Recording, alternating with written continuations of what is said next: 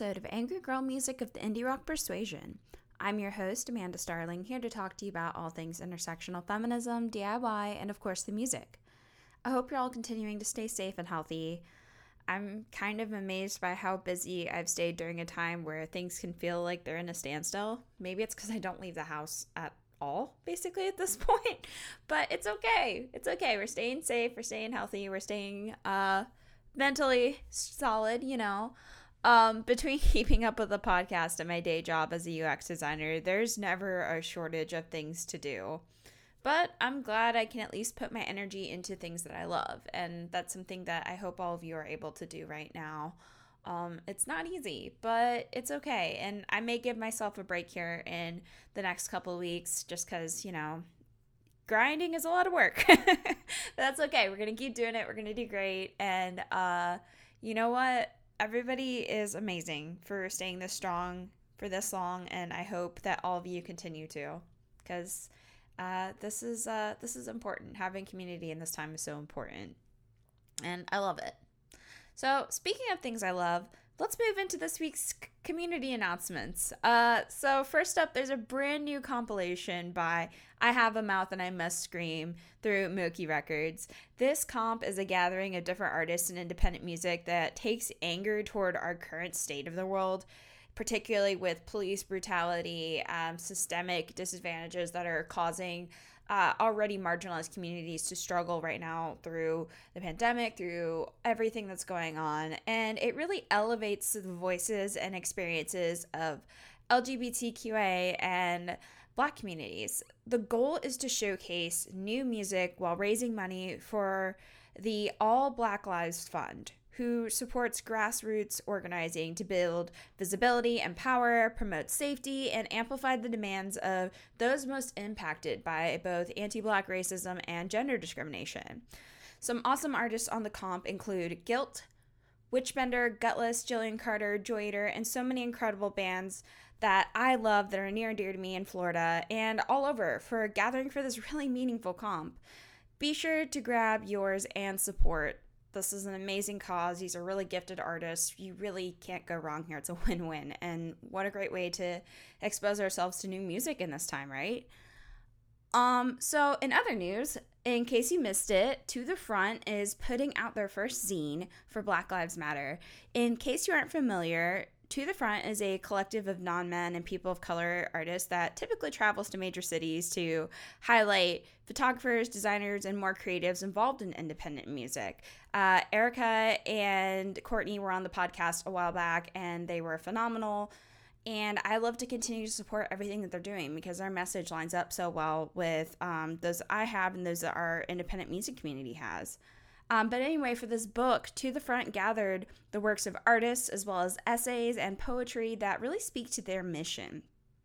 The first round of pre orders like sold out in I think two to three days, which is amazing. But more should be launching and be available on Little Dipper Art. So be sure to grab it. This is going to be something really special for you to be able to comb through. So uh, thank you to To the Front for putting this all together. This is really exciting, and I hope y'all just continue to crush it. And then lastly, just a general shout out to a lot of new music that's been dropping. Uh, Bartees Strange released his new single Mustang, which is a freaking gorgeous uh, sonic trip that you need to take ASAP. I listened to it probably back to back nonstop for like a solid hour, just Mustang on repeat. It's a really great song. It's really meaningful. So please be sure to stream Mustang and share it with everybody because it's such a great song. And then, of course, some of my best friends in the world, Expert Timing, are releasing their new EP, whichever, whatever, this Friday on Count Your Lucky Stars Records. So many great songs, so much that will make you think, make you feel good, all of that that Expert Timing just has down to a freaking science. So be sure to save these tracks wherever you get music. Even though our summer isn't what we thought it would be, this music just makes it that much easier to find joy and energy. So, highly recommend. Please support these artists. Okay, and speaking of joy, we've got to talk about this week's guest. I can't say enough positive things about Brian Walker, the genius behind A Day Without Love. Um, honestly, Brian is constantly creating new music and content for his project, and the wide variety of sound he creates is just breathtaking. He's released an EP titled Comfort in the Bedroom that explores important messages of the moment and does it in a way that just sonically sticks with you for days. Case in point, I've had riffs from his song I Can Tell That You Are Finding Happiness in my head for weeks, and it's just so freaking perfect. Uh, Brian and I spoke about his music, his influences, the meaning of A Day Without Love, um, how he's living in the pandemic, his goals as a musician and a creator, and so much more. So, with that, let's listen to more of A Day Without Love and then get into the interview with Brian.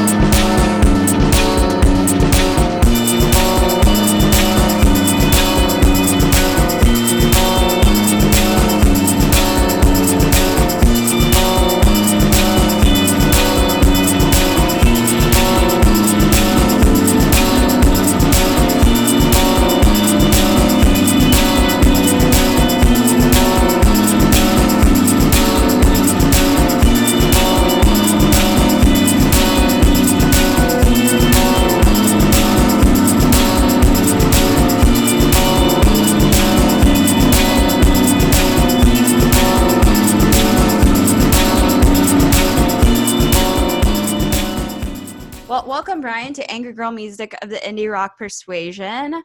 How are you doing?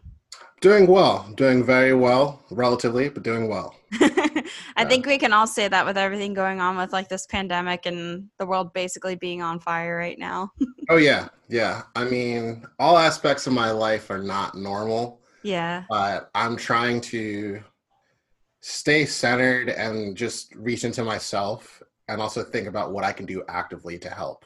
So I love that so much. You know, we talked about it kind of briefly before we hit record here and stuff, but like, uh, how are, how, what are you kind of doing to keep yourself level through all this, feeling okay? Um, so it's been a lot to handle. Uh, so I think before I enter the positivity, I'll just give a frame of reference of where I'm at. Sure. So, um, my uncle died a week ago to oh, COVID. Oh, wow. Um, and then weeks before that, I had an aunt that died of cancer. And then uh, three weeks after my aunt died, my cousin died of AIDS. So it was like a lot of loss. I'm so with. sorry for your losses. That's that's a lot at once. Yeah, it, it was a lot, and I mean, a lot of what I've had to struggle with in life is death in general, um, and that's whether it be due to societal issues. Like I had a cousin who died from a bad drug deal, Mm-hmm. Uh, not to say that drugs are good or bad, but like it, it was a bad drug deal. Mm-hmm. Um, and I, have like, and it's just like one thing after the other, mm-hmm. even when I don't want to have it. Like I haven't had a, a funeral less year since I was about seven. Wow. Uh, and I'm 31 now. So dealing with grief and dealing with like loss has been just a part of me. Mm-hmm. So, you know, there's that. Um, taking my job, like my day job, like outside of music, from you know semi-remote to fully remote has been mm-hmm. a transition with stress, and then also like seeing other family, my friend friends like lose others to like mm-hmm. the pandemic. So it's just like it's been a lot dealing with all of that. Mm-hmm. Uh, I think what's been helping me cope is music, um, because I had an album that I was going to record with my producer Kitsy, and we had to put it on pause. So Kitsy and I, we did like a podcast interview, and like we've done check-ins with each other via Mm-hmm. Zoom. So Zoom's been a coping mechanism because I'm extremely extroverted. Um, and then also I've been doing a lot of prayer and meditation and just like learning because like I understand that music has been like a bread and butter and also a part of my overall salary and means of living. Mm-hmm. Um, but I also have to look at it like I'm not the greatest musician. Um, I'm I'm by no means know it all, so might as well learn. So like that's the first positive thing I've tried to do to cope with this is like see what you can learn. Mm-hmm. So like I got a banjo and I'm learning banjo. Um, and that was during quarantine. I had gotten a ukulele like three months prior to quarantine, so I'm learning ukulele. Um, my vocal uh, instructor slash coach Renee, um, they've been like really coaching me to become a better singer. Uh, I have a piano, so it's just like I've been developing myself. So that's the first thing. Um, second thing is like I had a goal to lose like weight and also transform my body. Mm-hmm. So I thought to myself, well, since the gym's closed, let me try to dive deeper into yoga because I mean, we talked about this before in the podcast. Like, I got into yoga because I wanted to make it a supplement to tour workouts Yeah. and self care. But when my friend Nadine was like, you know, I'm a yogi and I've noticed um, yoga changes people's lives and, and, you know, place of center, like, I did this yoga with Kassandra 70 like 30 days and like Mhm. those affirmations really got me Mm-hmm. like to help me stay centered. So it was yoga too. So I mean, really just sticking to a routine, although it be very busy. Um, it's the routine that helps me look forward to something and calms my anxiety, as opposed to recognizing, you know, the uh, large amount of loss that I've had, um, Yeah. recognizing the loss my friends have had, uh, recognizing the sudden awareness of Black Lives Matter, um, which I sometimes like. I, I love that it's happening, but it's like, wow, finally, like you, you just noticed, like, Right. We've been here this whole fucking time. Come on. yeah, I, I, I know that's definitely got to be a feeling because some people have been extremely aware of this their entire existence. Some Yep. people have been aware of it since they had their first experiences that are like it. But it's like, what the fuck? What took you so long? exactly. That's yeah. where I'm at with a lot of people right now, too, honestly. I'm just like, Yeah. really i mean yes but yeah that that- that's totally a real feeling well i'm Mhm. so glad that you're finding ways to take care of yourself and um you know i think sometimes things like yoga and education stuff can be very healing um as, especially if you'll be ready for how you talked about being able to do yoga on tour and everything there's actually a type of yoga that was developed kind of on a tour um, it's called have you ever heard of rocket yoga No, I only know vinyasa. Okay, it's got vinyasa in it, but basically what you end up doing, it was actually invented by this instructor who ended up bringing it on tour with like I think the Grateful Dead or something, and one of the members named it Rocket Yoga, but it's like really fast paced and you do a lot of like it's very strength building too. I've actually like toned a lot doing this and it's wild, but I'll have to like send you some info later cuz it's really fun and it helps release like release a lot and it's it's so good for you and it's like quick pace the way that you can kind of manage within like a tour space i'm sure That that I need that. Yes. i love it yeah that's been my coping big time too through all of this has definitely been a lot a lot of yoga my studio does like online um classes through like zoom and stuff so i just like tune in because i miss my instructor's voice mostly. That's right. Um, yeah but it's like yeah you, you just do your thing and you can kind of feel yourself feel a lot less stress and sometimes even a little re-energized too you know? True. Yeah, because pre-quarantine, I had only taken three or four yoga classes hmm at this place called the Yoga Factory in Philly, hmm and like, you know, with four classes and doing them every other week, Mhm. you're just like, wow, downward dogs are really painful. yeah Um, you know, because I'm not doing this consistently. right And then I was like, what am I going to do? So I reached out to like my friend circles of people that I knew that did yoga for support, like you know, I avoided the online yoga because I thought that was already advanced, and then yeah, I, I think I'm definitely in it. I mean, I'm still a white belt. Don't get me wrong. I used me to too, ultimately. yeah, I used to do martial arts. That's why I say that. But uh, it definitely has been been good for me. So yeah. Well, I'm so glad to hear that. So you're based in the Philly area then? Yeah, I was born and raised in Philly. Uh, mm-hmm. Currently, I live in Glenside, which is right across the street from Mount Airy, Chestnut Hill, which is still Philly. So, mm-hmm. yeah. Yep. That, that's so awesome. Tell me about when you first began to play music. Whew. Um, so I picked up guitar when I was 18, mm-hmm. and I didn't start playing like open mics and stuff till I was 19, 20. Okay and I didn't start a day without love properly until I was 24. So I started playing music per se, you know, 18, 19, going to open mics, finding friends, learning anything from Bob Dylan to Pink Floyd, all that stuff. And I didn't think much of it. And I wrote poetry. So, like, writing songs, like the idea songs, mm-hmm. Started when I was 11. But I didn't think about putting prose to melody, harmony, rhythm mm-hmm. till I was like 21, 22, 23, 24. And I didn't start taking it seriously on a concept till I was 24, 25.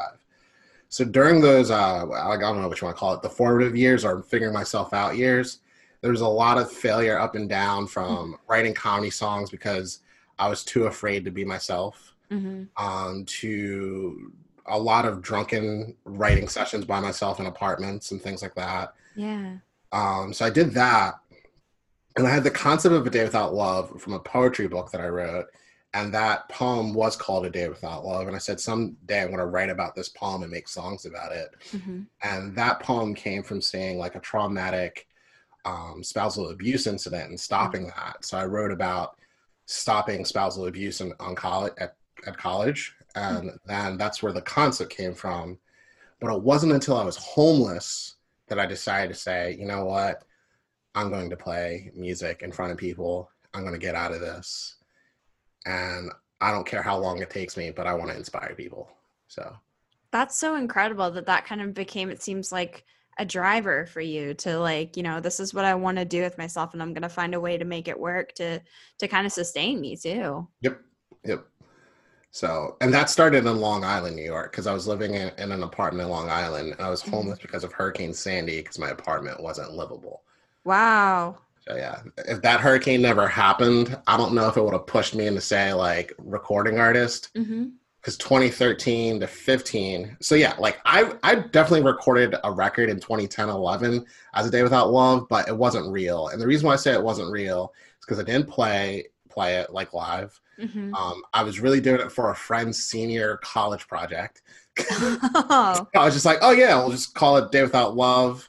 Um, and then we put it on Bandcamp, and then like it left Bandcamp like six months later. So that's mm. that's the reason why I mm. I say A Day Without Love started in 2013, not 2010, 2011. Yeah. Because between 2010 to 2013, I was in grad school, I was working, I joined a pop band. like I wasn't doing what I do now. Yeah. Um, and then 2013 to 2015, I was playing the local Philly circuit, and I used my connections from like friends that I knew, things mm-hmm. like that, and then it became touring. I love that. Well, as you were kind of starting to really take a day without love seriously and start really kind of um, putting that together for real, were there any like artists or musicians you were listening to that really helped influence you or motivate you even with your songwriting?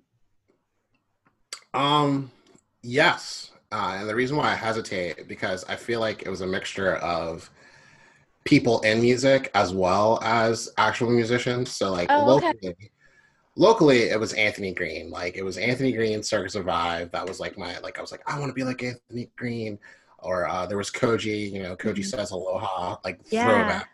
Um, because like when I was in college, uh, Koji would come to Penn State as well as Lehigh because I went from Lehigh to Penn State, mm-hmm. and, and, Koji would, would tour and you know, and I, I, opened up for Koji and things like that. Um, so I like I developed an idea of like what DIY touring could be like. Mm-hmm. Like I had this club called the Songwriters Club from 2009, and I think the club still exists. I don't know. It's definitely over 10 years old. Yeah. Um, but we we threw house shows. So I had a concept of DIY before I did it. Yeah. I never thought I could do it. Does that make sense? It does, because I think Yeah. sometimes you have to kind of um, see where you can fit in within a space, and also see what you can, what you feel like you can contribute, because it's a confidence thing as much as it is like a um, belonging thing all at once. You know? Yeah.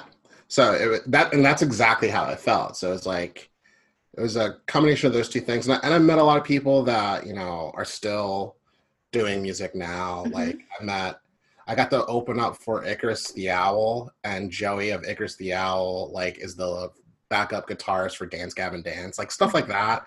But it was always because someone knew someone who knew someone, and, and things Mhm. like that.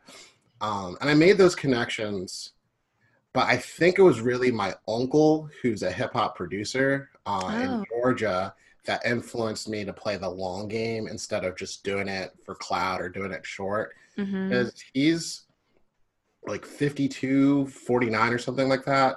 And he has just like a long list of credits. And I mean, granted, I don't want to be like him, Mhm. but what I've learned is like he had persistence to really dive in and learn as much as he could. So I think that's what like was like a figurehead that got me there. Yeah. Locally in Philly, there was just like so many people that I met, and I just try to learn a little bit from them day by day and things like that. Yeah, I mean, there's a big community for that for sure in Philly. So plenty of opportunity to meet people and kind of see, you know, how you can influence each other ultimately. Yep, yep. That's so cool. Um, so, you know, as I explored your music, I realized very quickly I would not know how to quite describe your sound because you do so many unique and beautiful things with it. So I'm kind of curious, how do you describe your sound? Um, I will call it like um genre flexible. I Uh, love that. And the reason why I say genre flexible is I when I started, I was just like, I'm gonna be like dashboard confessional, you know? And like and that's another person that what I mean to go back to your previous question, like Mhm. I got to meet Chris Carrabba and did shots with him years ago at the North Star bar. And like I just Wow. decided to play journalist and ask him like, how do you become a musician? So it's like I, I met a lot of my heroes early, or I got to meet Casey Crescenzo when he Uh-huh. was writing the color spectrum in college and I like asked him questions. So that's why it's hard to like hone it to one person. I would say like the community helped me, you know.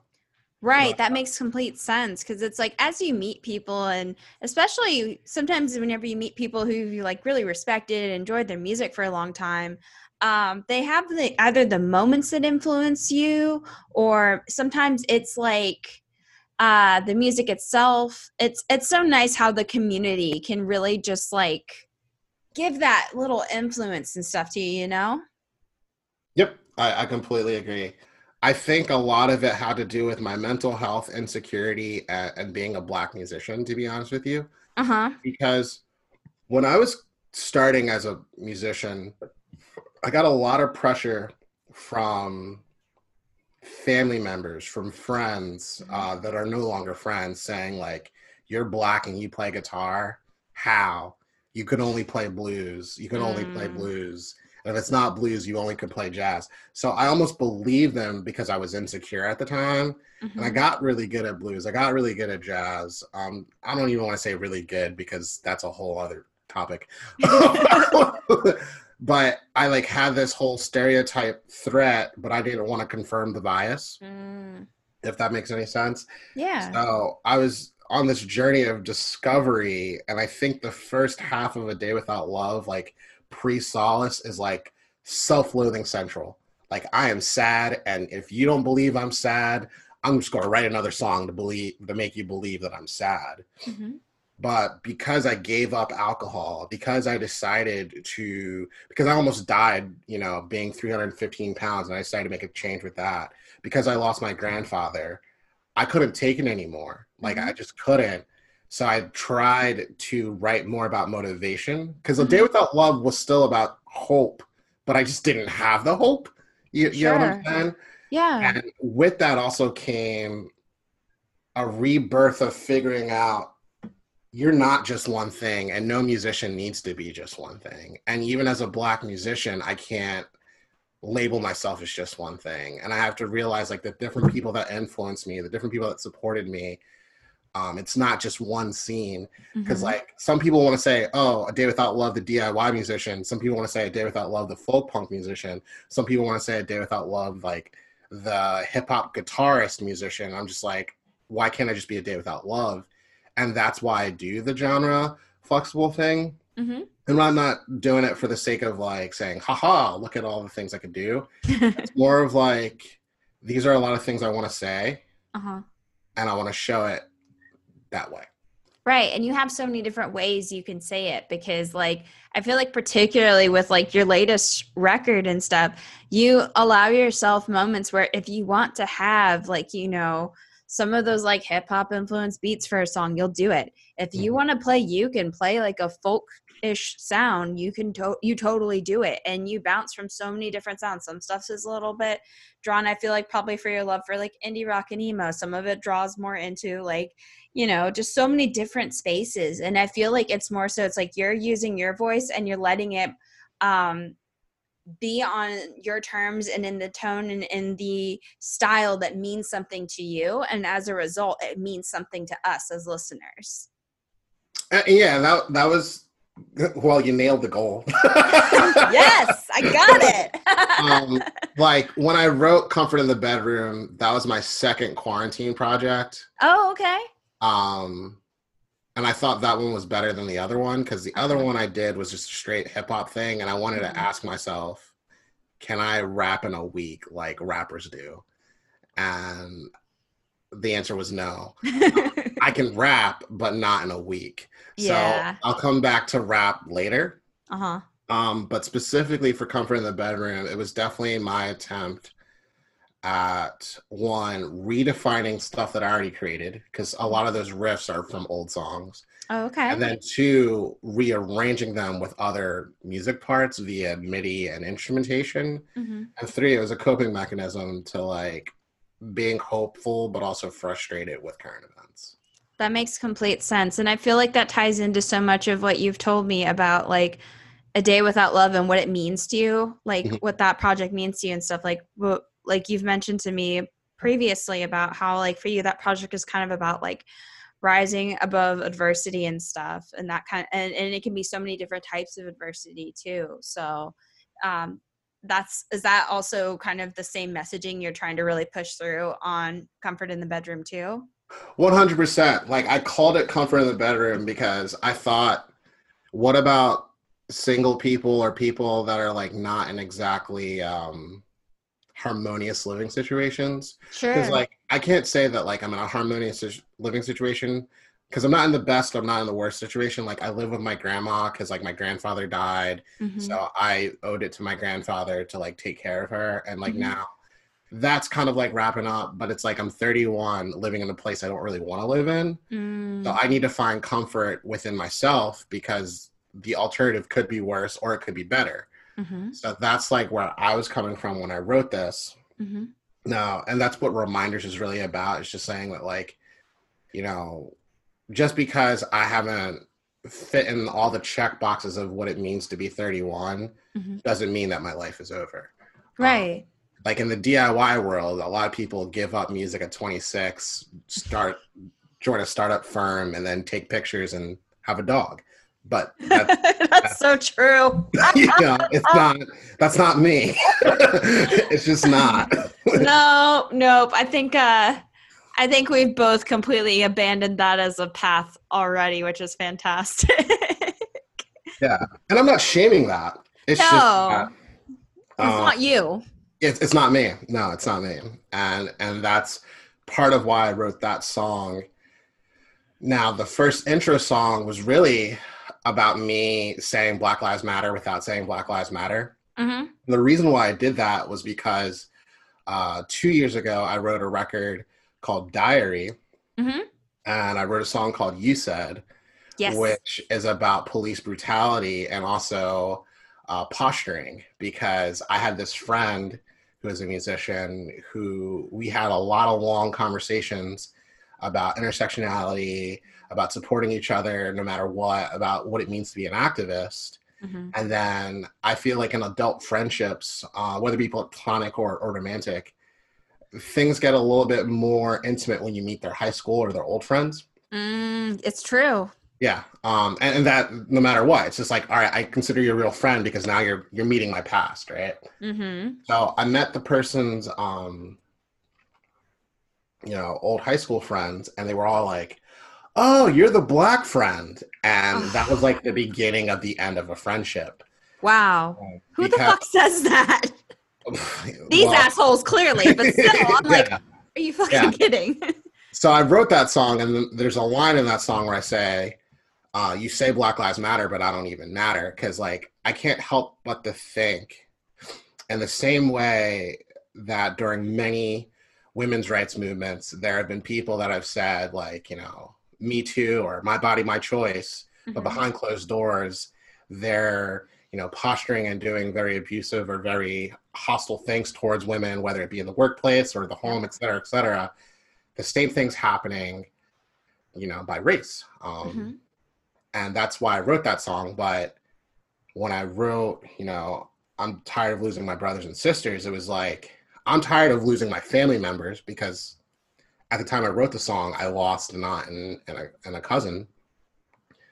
And I'm also tired of seeing the headlines another black person, another black person mm-hmm. dead. And it's just like, I've definitely had guns pointed to my face. I've definitely been harassed and you know, abused by police officers. Uh, and it's not even just police. I've I've had violence happen to me because I'm black. Yeah. So um, I'm definitely blessed and thankful to be alive and have another day. But at the same time, I'm tired. you know. Well, it hurts yeah. because I think, yeah. um, and I can't speak from the same experience, um, but I think there's always this question of like this fear of like, will it be me? You know, or yeah. could could it 100%. be? you know and when you see you know the faces of people who have an experience that so quickly could be your own it can be mm-hmm. very mm-hmm. terrifying um you know i'm i can only speak to my experiences as like a mexican american but whenever i see the videos of kids in camps with ice and shit you know i see my family you know mm-hmm. so like i mean i know it's nowhere near the same as your experience but like you know you can you can empathize with that experience and you know that fear is probably the best way to describe it no i completely empathize with what you're saying because it's like it's it's a survivor's guilt like yeah. I listen to, yeah I, I, listen to kendrick lamar's survivor's guilt a lot mm-hmm. i listen to a lot of ted talks as well as um Ebro in the morning and sometimes the Breakfast Club about like black entrepreneurs and other non non-white entrepreneurs who have risen above but also like witnessed that loss because exactly. you know, your cousin, your aunt, your uncle, your brother, your sister, or even a friend could literally be in a place where someone like you gets marginalized. Like, I just finished this book called I Am Malala for book club. Yeah, how was that one? I've been wanting to read it. it it's short, but it's yeah. a tearjerker because it it reminds you of the very same concept we're talking about. Mm-hmm. Because mm-hmm. she gets shot and ends up in England, and she's not thinking about her own survival. She's thinking about all the other girls and how are they able to get their education? Is the mm-hmm. Taliban harassing them and things like that? And I think that's what uh, the empathy of an activist looks like. Yeah. think for yourself but you're also thinking about the welfare and well-being of others that's that's so so true you know i don't always think and parse through that way because i think it's like what you what you're kind of describing here it's like um that survivor's guilt sometimes that you can feel. And you know that's that's so powerful. Thank you for sharing that with me honestly. no problem no problem. But yeah that's why i wrote that first song because mm-hmm. um, i'm tired of losing people that look like me. I'm tired of losing people that feel similar struggles or not the same struggles because I think we really need to invest in things like books over bullets or just music yes. over machines because um, side note if there's anything i think independent music can do is use your art use your platform to help mm-hmm. beyond just uh download my music and i'm donating to this thing like like write about it right I don't want to be the only person writing about social issues, and I know I'm not the only person, but like I want to see it more, more. So Right. Yeah. You want to see others do it because I feel like the more that people start talking and creating around um, experiences, I think it kind of also forces the people who don't understand those experiences to reckon with them. 100%. That's like been the most crucial part for me is like, you know, if anything, it's at least you're that much closer to forcing that person who either chooses to be ignorant because ignorance is a choice or um, you know if they're in that position to where they're just like somehow it fucking keeps missing them. Yep. it's like well guess what? You're that much closer to having to reckon with this shit. Yeah 100% and i mean uh like your podcast like the definition itself in my opinion um i think that needs to happen more. Uh and, and what i mean by that is not not on the representation piece because that's self-explanatory sure but on the topic piece because uh, i say this a lot on my own podcast i also say this a lot like on stage it's like i think the idea of music being pbrs and pizza needs to die please i've been trying to kill uh-huh. it for like four years you know like and I'm not saying that PBRs and pizza are, are, are like it's not fun because it is. Mm-hmm. But if mm-hmm. you're gonna do that, listen to top 40 music and like don't include personalized experiences to it. I might right. get crap for that, but um, that's fine. I, yeah, but I think when it comes to a community uh, as opposed to an industry, it should really be about being transformative, bringing people together. Yeah supporting each other and bringing each other up and and PBR and pizza don't really align there. Plus, I'm a sober person and I'm lactose intolerant. So it does not work for you at all it here. Doesn't work for me at all. That's but, beautiful. But like, yeah, yeah I, I think you're totally right. Though it should center more on community and like. For me, I feel like that's the biggest um, blessing within certain parts of the independent music community is like it some people can really emphasize the whole like community aspect of it and that's where i think it's at its most beautiful. And i feel like the whole like pbr and pizza concept i'm stealing that i love it.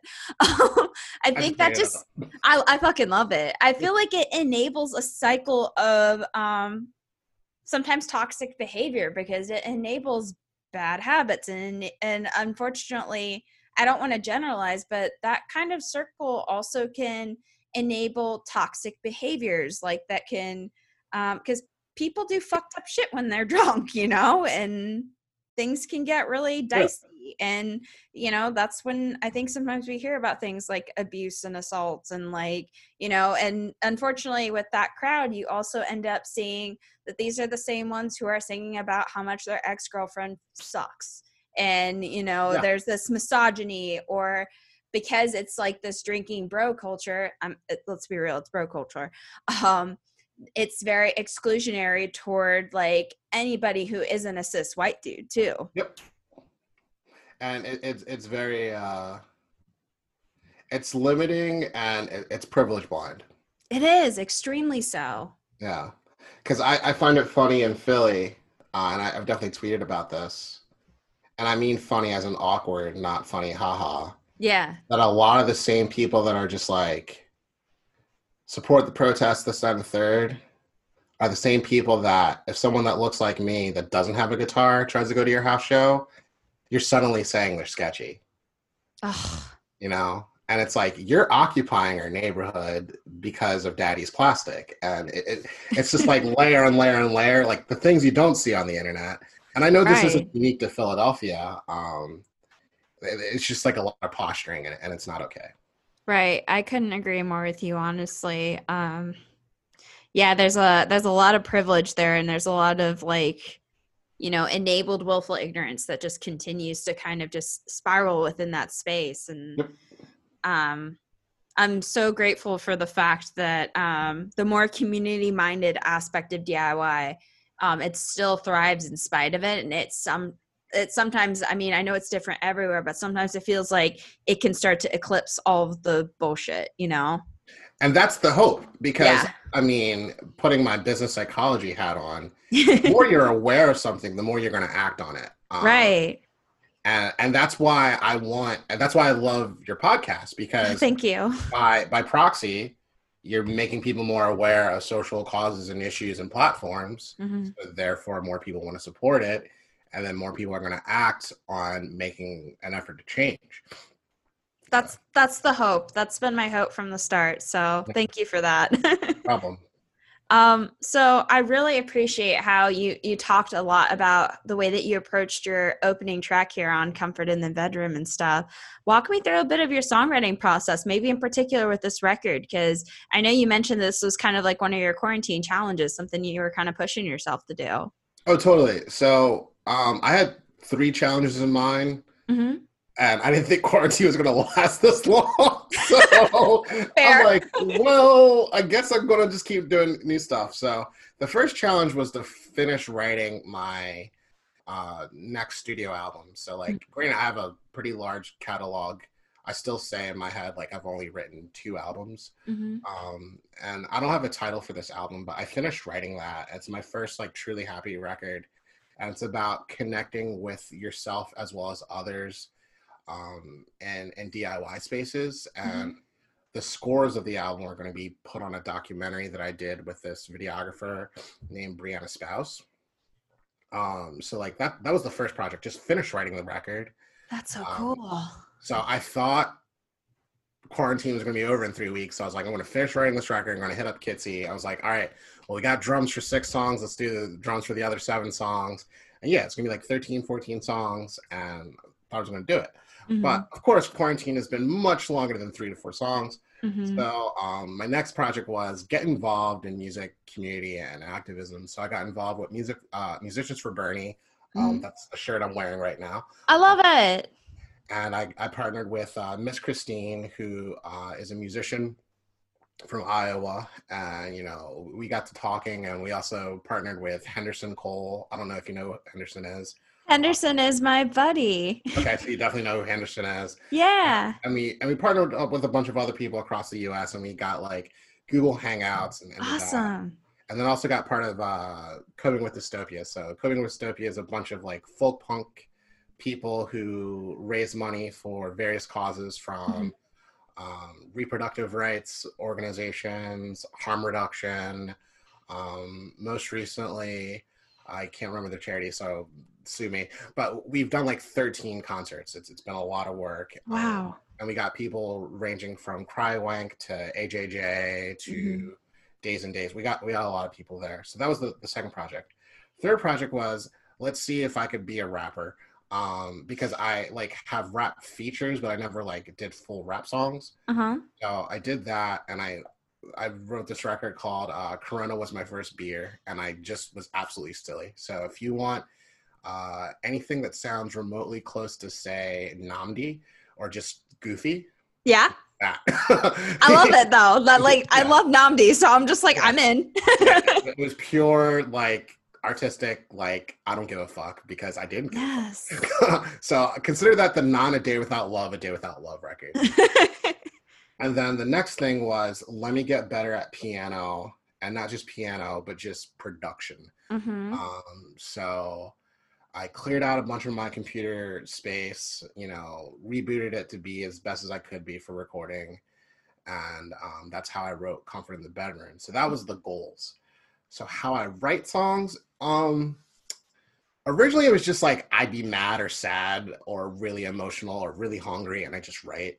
I like the hungry is a listed emotion Yeah. for that. no, no, but actually, you know, um, I have a song on this next album called Caffeine, which is about like dying for caffeine while on the road.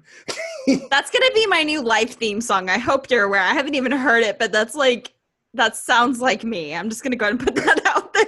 okay, I'll, when it when it's done, I'll send it to you like Yes. before anyone. um, so that's how it used to be. Yeah. Uh, shout out to Renee. Mhm. You know, when they started teaching me vocal lessons and I took old theory, it's now really about thinking about the voice in my head, whether it's like today I'm a ukulele player, today I'm a piano player. So I start off with a melody, um, then I start off with like, you know, bass, and then I just layer it all together. Um, and then in terms of concepts, it's really either stuff that I has been sitting on my heart that I haven't really experienced.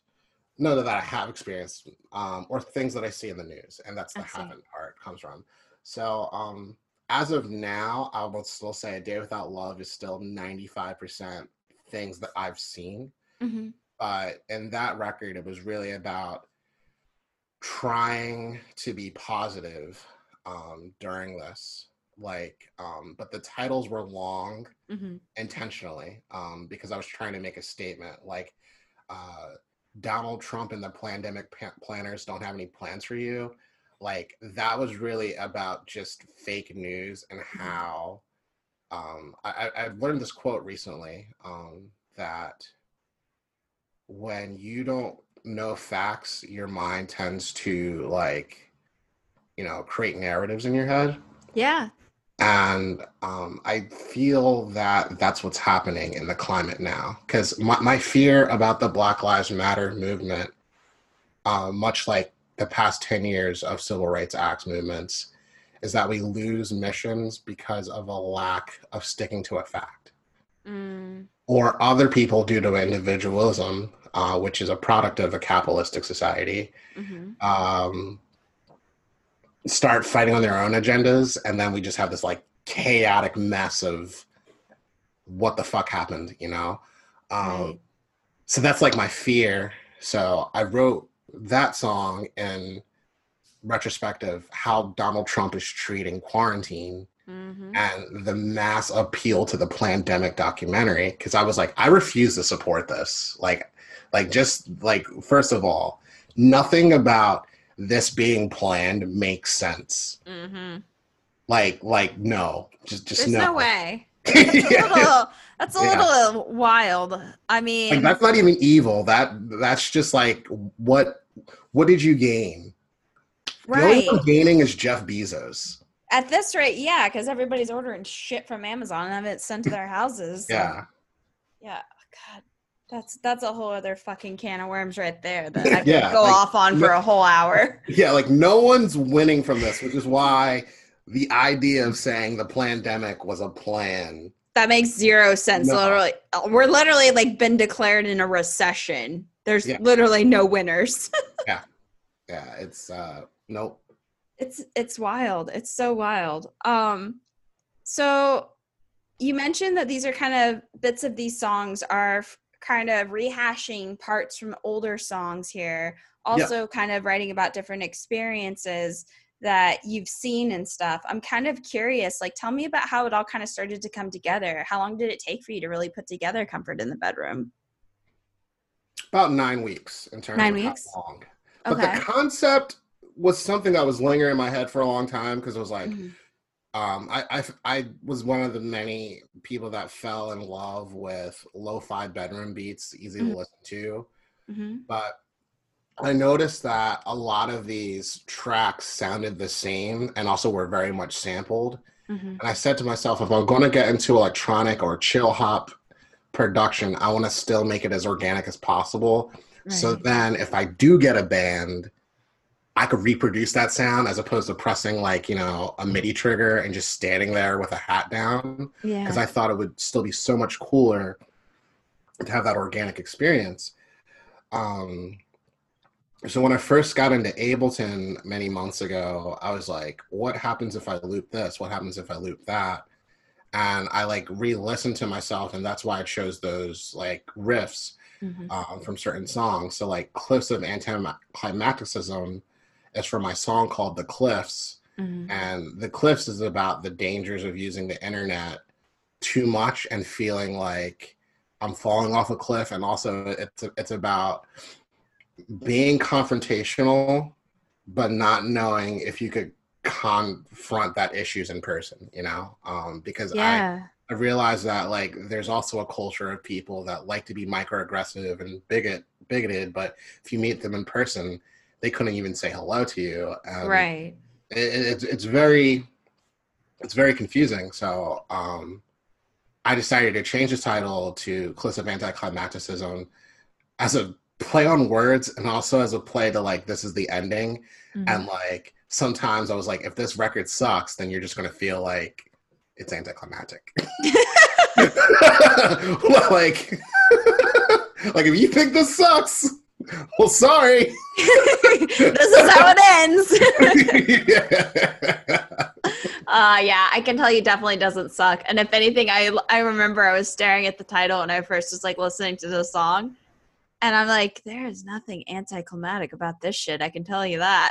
Oh, thank you, thank you, thank this you. this is freaking amazing. Yeah. Um, I I love hearing all these details about it and like kind of hearing more about your process for this record. I feel like just makes some of the songs resonate more with me when I think on them because like um like especially knowing that you kind of have this energy of like trying to inspire thought and hope it seems like in so much of the music like fight on through i'm like that might have to be one of my new like anthems to kind of get through this really weird time the, fact that you talk about things like the, the whole we need to have distance and stuff but we'll keep going through and everything to me that was like super resonant you know So that song was a was I would say a Renee song, and what I mean Yeah? by that is uh, the melody came to me 1st mm-hmm. I wrote the lyrics in my um my phone, but then I actually wrote the song on guitar, banjo, and ukulele, and I was like, Mhm. which sounds the best? And I was like, all right, well, this is going to be my announcement to the world that I could play ukulele beyond an Instagram story, right? yeah So um, I did that. And really, the point of it was thinking about my own anxieties and depressions, mm-hmm. and also thinking about how other people feel, like things Mhm. I've learned from my podcast, like from talking to other people and things like that, Mm-hmm. and and acknowledging that systematically everything fucking sucks. It yes just- it just does, like right. But socially, I believe the intersection into like overall global change is even if our system changes, we're still accountable as individuals to be better. right And that's why we need to fight on through. And that's what that idea was coming from. So Mhm. I love that because I feel like um everybody's fighting through so much shit. I feel like at first it felt like everybody was fighting the pandemic, right? And there mm-hmm. was like this rallying behind that and like I was talking to some friends recently in Baby Got Back Talk about how like for them they feel like it was people took a lot of the energy of fighting the pandemic and now they're they're they're sharing that energy with things like black lives matter and all these issues that have been like racism let's be real is a virus that's been infecting society for fucking centuries. Yeah. and like people are like well we're already fighting one battle. We might as well fight another one. I think that's part of the energy of why more people are probably getting more attention on it. But like you know seeing that kind of like shift and kind of trying to use that momentum to keep going and stuff um to fight these really huge battles and really huge issues that just continue to just screw over particularly marginalized folks. It's like to me so incredible to see that happening in real time. And i feel like in some ways maybe your song to me at least feels like it hits on kind of like that yeah we got a lot of fights that we're doing right now but we got to Yeah. keep going through it you know? Yeah, and that that was kind of uh my thought. Like the line we need some distance. mm-hmm. I meant that to be intimate as well as collective. yeah Because it's like if you're in a fight with like a partner, you always say like, I need some distance. mm-hmm. Now, uh, whatever that might mean for someone, because that means many things. Like distance Yeah. can mean I'm going to play Sega Genesis all day Mm-hmm. uh, because I still have a Sega Genesis in 2020. Um, hell yeah I, I don't. I was just ranting. um, but also, I think it's important that all of us practice some form of self care. Like, I do recognize that my day to day practice is intense. Like, you know, I wake up at Mhm. eight forty five with bedhead because my hair looks like Questlove right now, um, and then like I go to work from nine to five, and then after nine to five, like Mhm. um, I either go to therapy, practice music, um, or work out, and then after that it's seven, and then I eat, and then after I eat, I go back to practicing, and then after practicing, like I might read a book, or I'll then watch Netflix. So then Mhm. it's like 10, 11 o'clock, and then that's a whole day. That's that's that's what keeps me going. Mhm. Um, so distance, I'm just learning what that looks like for me. Like I'm taking Sure. the 15th off um, for the first time ever in my life. Oh wow it's amazing And I'm probably going to treat myself to copious amounts of food. That's all I'm going to say. you deserve that. Seriously. Yeah. I'm so glad you're doing that for yourself. Um, yeah. That's so important. And, yeah. you know, uh, yeah, I think everybody's got to kind of like find their way to kind of maintain, especially when we are in these like long haul fights that we are in. Yeah. Um, especially for people who are very new to it. mm-hmm. I don't want to give them too much sympathy because they've been blind this whole time. But you know, at the same time, it's like you have to kind of like remember to step back for a second, take a breath, and then jump back in. You know, and you do True. that in whatever way you need to. True. I mean, are you familiar with uh the free breakfast program concept? Uh maybe not in the context you're referring to. Can do you mind sharing? So a friend of mine, he he's a professor in New York. Uh-huh. Uh, his name's Dr. Victor Peterson. That is weird as hell for me to say that because I've known him since I was four. That's amazing. but he started a program called Free Breakfast Program, and that was based on a program that the Black Panthers did mm. 70s. But it was a community breakfast program by the most literal means to give food to people that mm-hmm. are in need uh, because of food deserts and things like that. Yeah. Now, mimicking that concept, you know, we we did that, and would and our purpose was really to show Black art and entrepreneurship mm-hmm. in the Philadelphia area, um, as well as the New York area. But I think we need the concept of a free breakfast program in the arts, in the music community, in the activist mm-hmm. community, as an act of recharging. Um, mm-hmm. It's very hard to do now in the pandemic. Sure. Um, but I think post pandemic, like, you know, my idea of a perfect show or a perfect tour is one where I could have like cook with people and learn how to cook and cook for people and then play.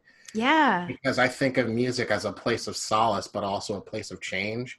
If mm-hmm. you give people distance and the ability to self care and like regress after experiencing trauma after experiencing struggle or like the action of like fighting against something mm-hmm. you put you bring people together and mm-hmm. i think that's what the black panthers were trying to do give people free breakfast not just because like some people didn't have access but also to say like hey the fight's not over but we could still love each other right and that is such an expression of love if you think about it in so many ways that's 100. fantastic wow I love that. I really hope I get to see stuff like that start to pop up. Maybe you and I can spread the word about the idea of DIY free breakfast, you know? Oh, 100%. Like, and if it's not breakfast, it's got to be lunch.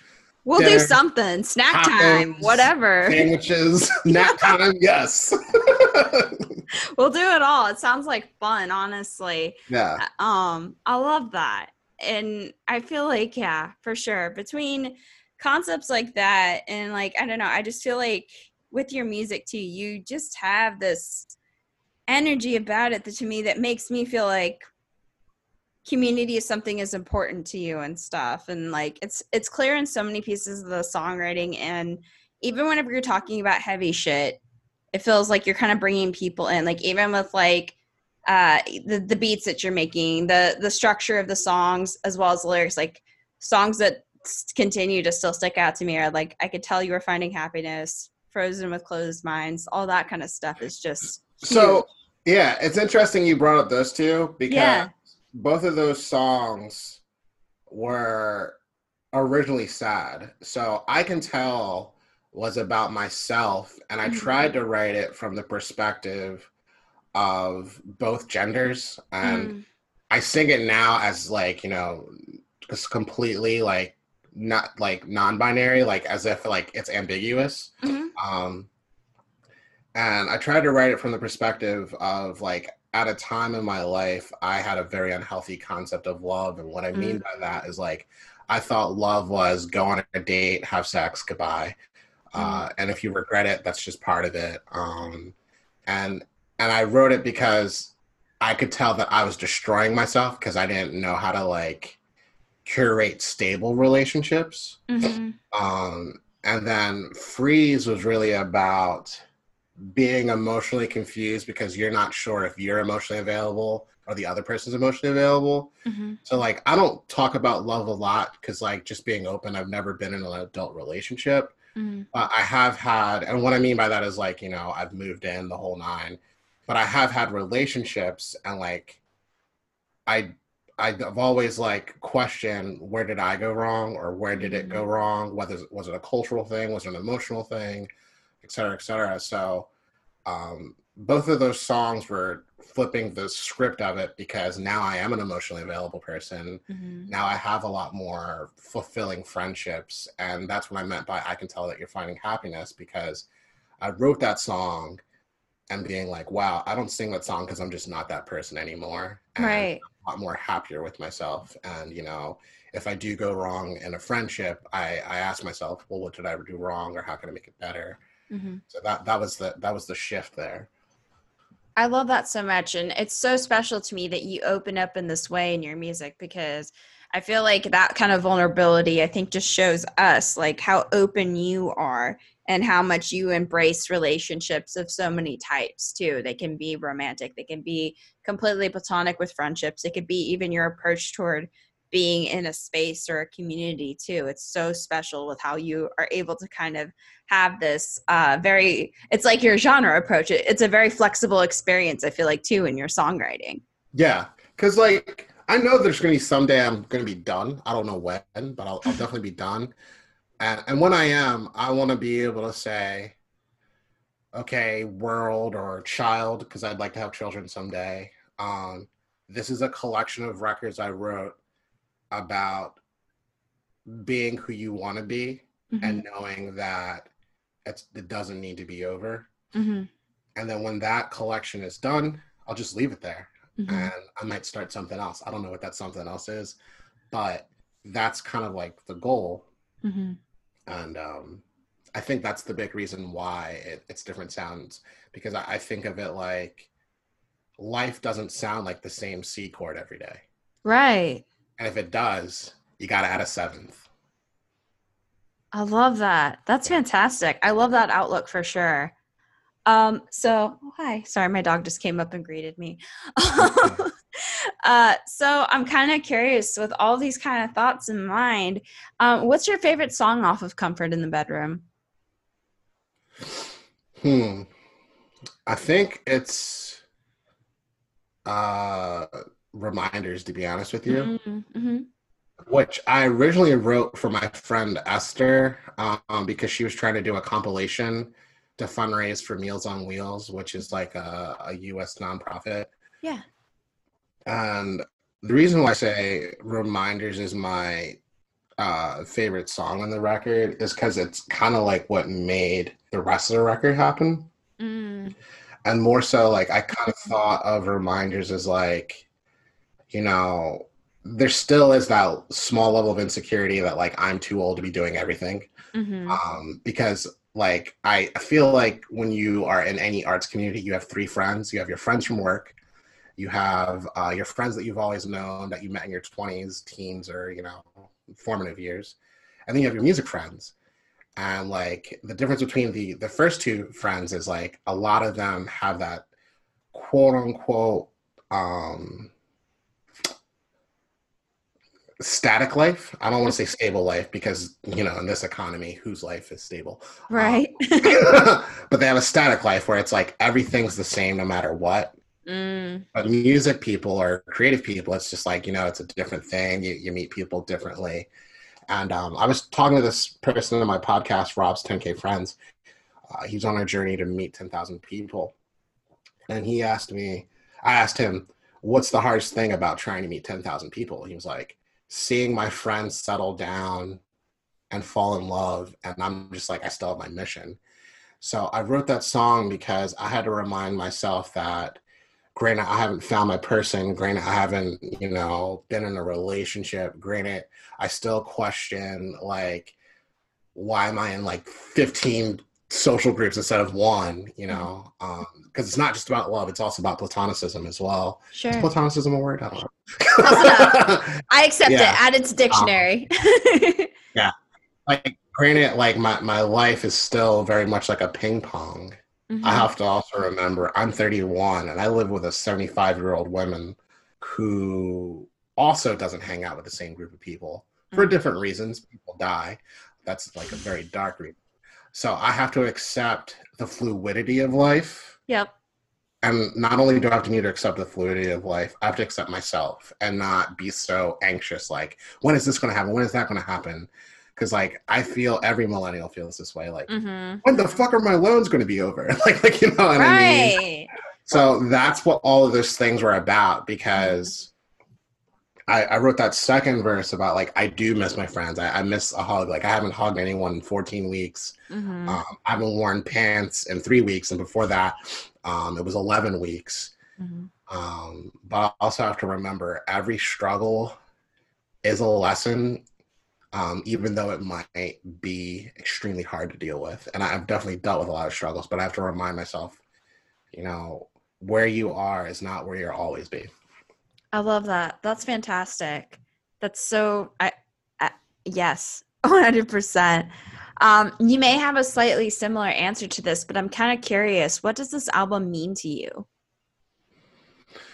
Um, so telling the future, it means that the record after the next record I'm dropping, if that makes sense, um, is going to be even more mixed than before because the the LP that I haven't titled yet with Kitsy is very much a rock record. okay. It does mix like 80s vibes with piano, with ukulele. It's very much a rock record and it's different than everything, but it's still Yeah. a rock record.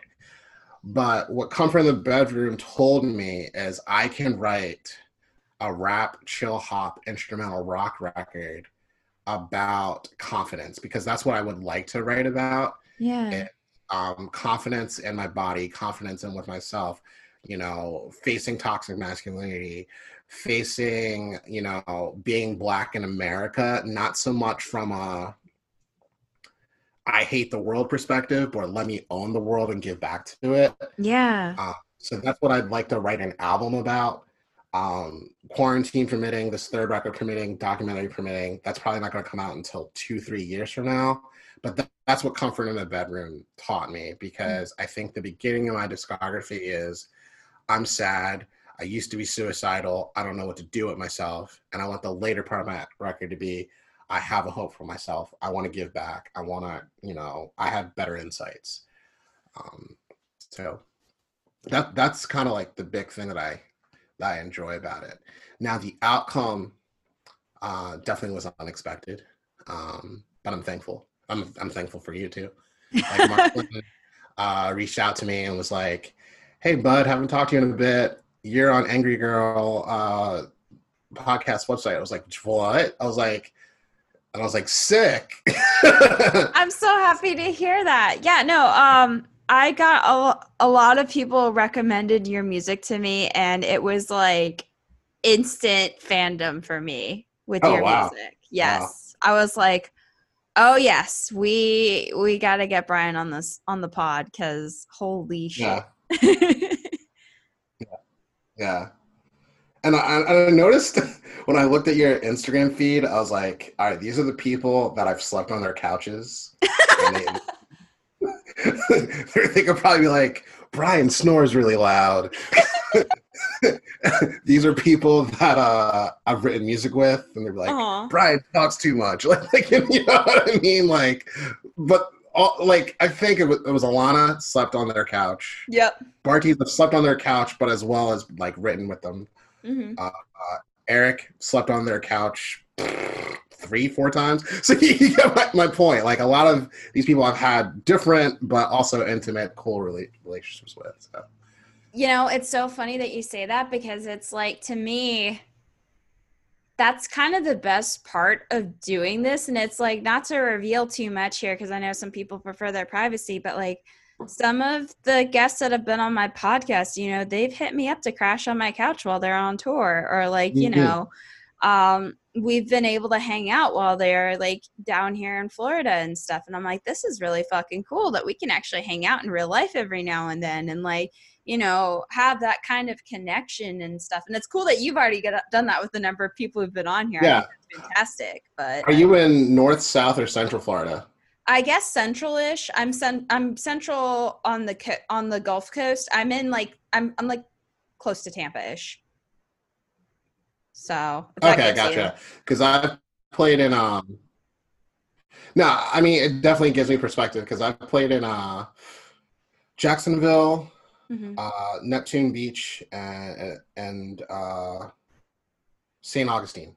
Okay, so all, all like northeast kind of like Yeah, parts of Florida. Okay, cool. I love those areas too. Um, yeah, I'm a little bit so- south of there and more more on the Gulf side, but um, yeah, it's kind of sick Gotcha. that I've been able to like you know have those moments where it's like the community comes to life. We're not all just like you know virtual and stuff, and it's like I mean I have I I, I love my local scene so so much, but it's like it, it's very special to be able to connect with people who like are in the Philly area or who are in like Sacramento or whatever and be able to like eventually be able to bridge together and have like a real fresh like friendship in real life. sure. I completely agree with that.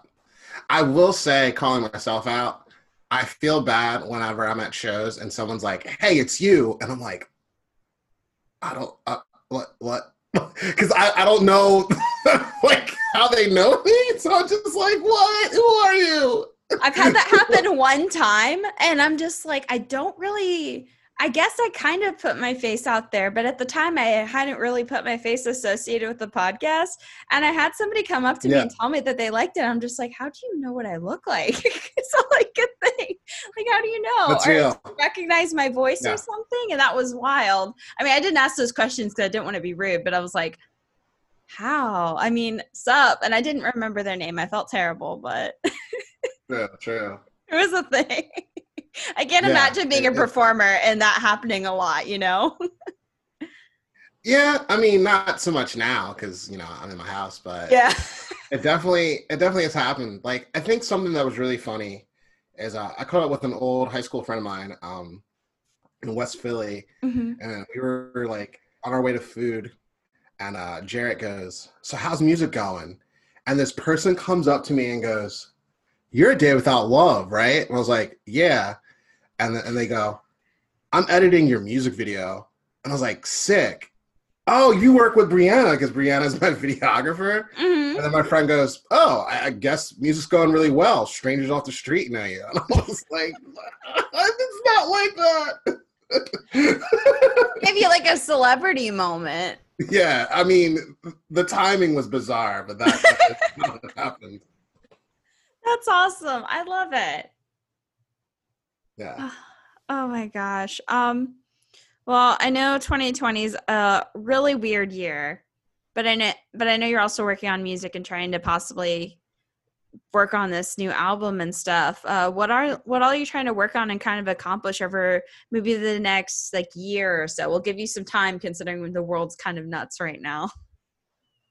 surely. Um, other than be a better musician, Mhm. um, if quarantine loosens a little bit more, I'd like to finish this record with with Kitsy. Mhm. send those scores over to, to Brianna because we created a documentary called Safe and Sound Film, Mhm. and uh, it's on my website, like the link to the site. And, and the documentary is pretty much about how music serves as a progressive space for social change.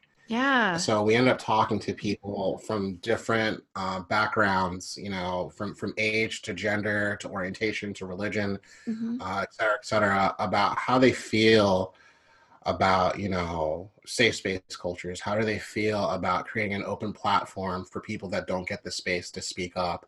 Mhm. How do they feel about punk? How does music help them? Because, like, our driving question is, what does music mean to you and how, how does it help your community?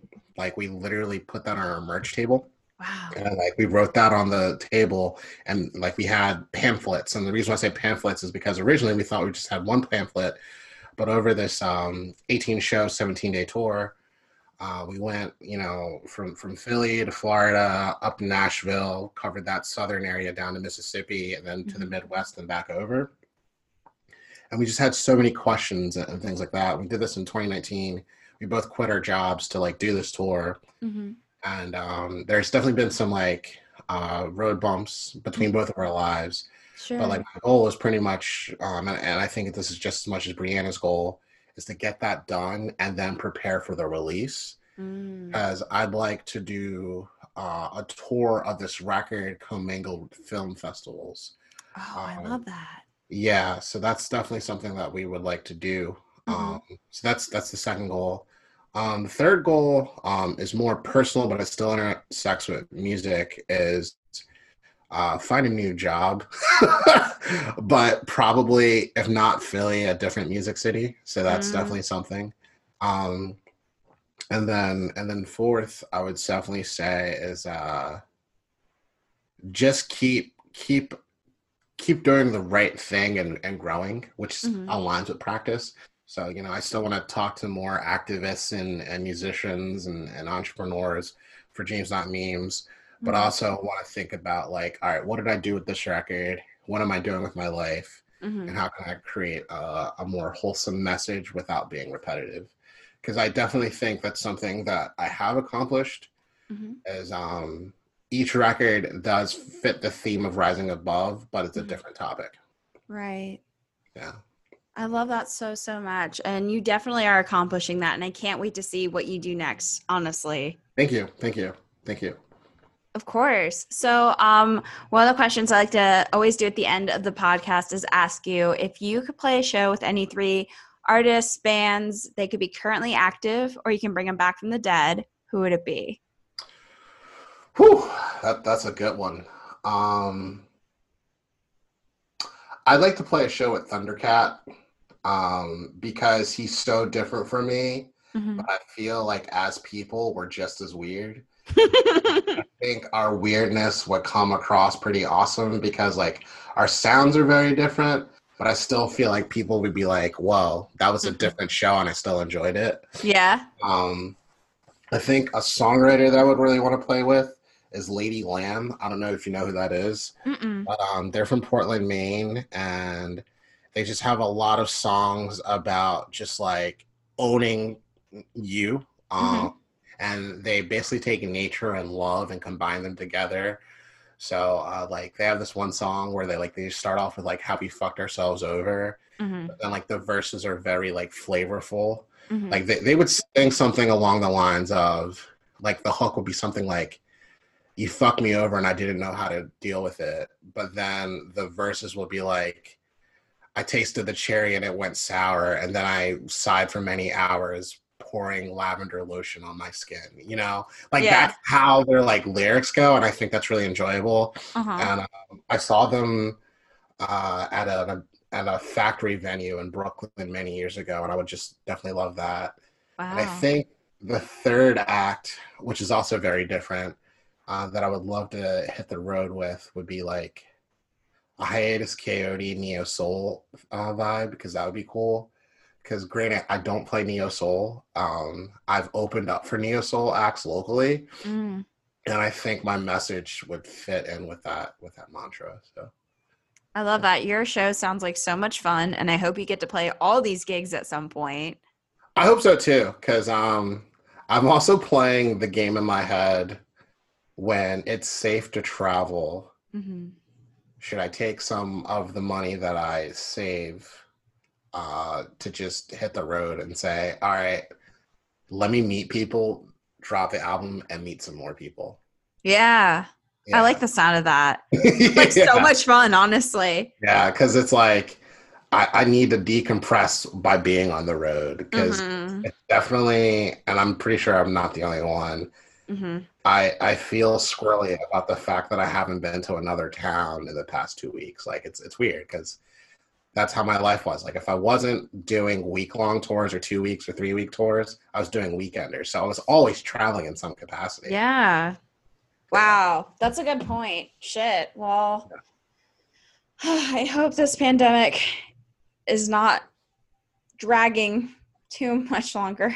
I realize that's a Yeah. heavy wish, but Jesus, I'm ready for it to be done. but whatever it takes to stay safe, you know. Agreed. Agreed. I completely But- agree. I, I'm starting to get a little bit of cabin fever too, so I totally understand. Yep. Oh my gosh. Well, Brian, this has been so awesome. Where can everybody keep up with you on the internet and find all your music? So I'll, I'll break it down by social media. If you just want to see week to week posts, Mondays, I share 60 second stories about my songs Mhm. on Instagram. And Wednesdays, uh, I post YouTube uh, covers on YouTube. Mhm. Um, those 60 second stories are Instagram and YouTube. Mhm. Uh, if you want to see me rant about anything from food, anime, politics, and sometimes music, follow me on Twitter under A Day Without Love. Mhm. Uh, if you want to know what I'm doing productively, either sign up to my mailing list on the website, Facebook, or just look at my Instagram stories. Okay. Um, and if you want to send me money, um, support my Patreon under Patreon slash A Day Without Love, Venmo A Day Without Love, Cash App A Day Without Love. If you want to listen to me, I'm on all digital streaming channels: Spotify, Bandcamp, Apple Music, the whole nine.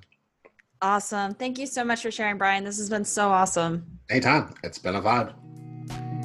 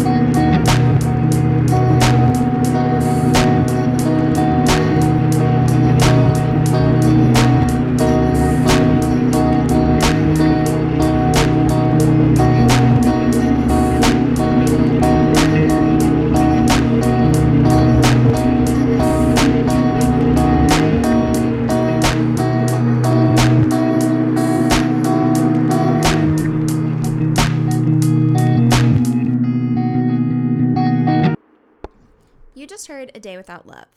Thank you so much to Brian for his time, for getting real with his music, and for sharing all of his creative work and energy. Be sure to follow A Day Without Love online to keep up with all that he's working on, as well as his pod, Dreams Not Memes. That's it for this week, but you can always keep up with Angry Girl music at the Indie Rock Persuasion online. Find episodes, links, articles, and more at angrygirlmusic.com. Get in touch with me through email at angrygirlmusic at gmail.com or on Twitter or Instagram at Angry Girl Music. If you're interested in being a guest on the pod, reach out and let's chat about what you're working on. Pledge your support for Angry Girl Music of the Indie Rock Persuasion on Patreon at patreon.com slash angrygirlmusic. Special thanks to our monthly patrons Molly O'Malley, Kendra Mamula, Carly Commando, John Kitsy Kitzmiller, Sam Zarwitz, and Orla Tinsey. Thanks so much for listening. Until next time, stay angry and use music as self care right now. Bye for now.